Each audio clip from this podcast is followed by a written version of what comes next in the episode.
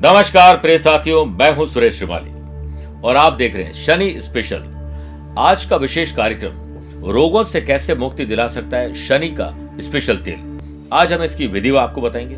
Memory और muscles को strong कर सकता है, बालों को झड़ने से रोक सकता है। और शनि जनित अगर कोई रोग है, उस बॉडी पेन को मैजिकली इस रेमेडी के द्वारा आप ठीक कर सकते हैं। अब देखिए शनि देव जब रोस्ट होता है तो बाल झड़ते हैं। इंसान हड्डियों से थोड़ा कमज़ोर हो जाता है। असहाय महसूस करता है और कमर और पैरों में हर समय दर्द बना रहता है। और हाँ आप शनि तेल से इन समस्याओं को लगभग मुक्त कर सकते हैं। सभी नौ ग्रहों में एकमात्र शनि ही न्यायाधीश पद पर विराजमान है, जो सभी को उनके पूर्व जन्मों के कर्मों के आधार पर फल प्रदान करते हैं।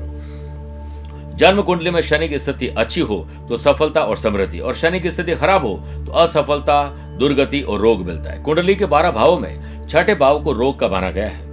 और इस भाव पर शनि की दृष्टि गोचर या दशा, अंतरदशा के समय रोग उत्पन्न होते हैं। शनि जनित रोगों में विशेष है, बालों का झड़ना, सफ़ेद हो जाना, कमर और पैरों में तकलीफ़, आंतों में तकलीफ़, गठिया और कुछ ऐसी चीज़ें जो मसल पेन दे और शनि के दुष्प्रभाव से उत्पन्न होते हैं। अगर आप इनमें से किसी रोग से परेशान है तो शनि का तेल आपको इससे मुक्ति दिला सकता है। शनि तेल आप स्वयं घर पर बैठकर बना सकते हैं। आप ये ना सोचें कि ये तेल हमने बनाया और हम यहाँ से सप्लाई करने वाले हैं।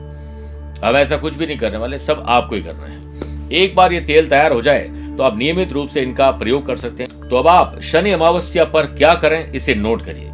तेल तैयार करने की विधि जान लीजिए। सबसे पहले आप कस्तूरी, जायफल, गुड़हल के पत्ते और भृंगराज पाँच पाँच ग्राम ले लें और इनको रात के समय भिगोकर रख दें। एक जटा वाला नारियल लें और उसकी जटा उतार कर आठ दस जटा को जलाकर चूरा बना लें।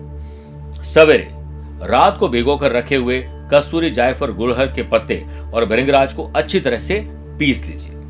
अब तीन पाव तिल का तेल लें। इनमें 150 ग्राम सरसों का तेल मिला लें। दोनों तेल मिलाकर उबलने रख दीजिए। ध्यान रखें, इन्हें लोहे की कढ़ाई में गर्म करना चाहिए।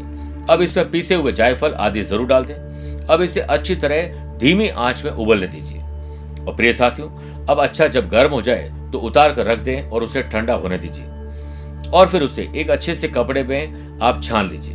फिर उसमें थोड़ा चंदन और लौंग का तेल तथा जलाकर चूर्ण बनाई हुई नारियल की जटा मिला दें। इसे कांच की बोतल में भर लें और बोतल पर काला कपड़ा लपेट कर घर के अंधेरे कोने में रख दीजिए। एक सप्ताह तक इसका प्रयोग नहीं करना है। सप्ताह भर बाद से प्रतिदिन इसका इस्तेमाल कमर या हाथ जहाँ पर भी दर्द है, वहाँ मालिश करें।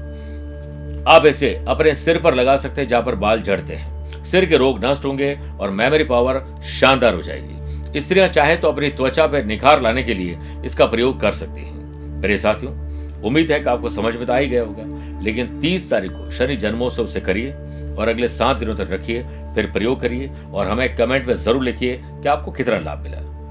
आप लोग स्वस्थ रहें, मस्त रहें और व्यस्त रहें। शनिदेव आप पर अच्छी कृपा बना कर रखें। ऐसी मैं प्रार्थना करते हुए अपनी ज़ुबान को यही विराम देना चाहता हूँ। प्यार भरा नमस्कार और बहुत बहुत आशीर्वाद।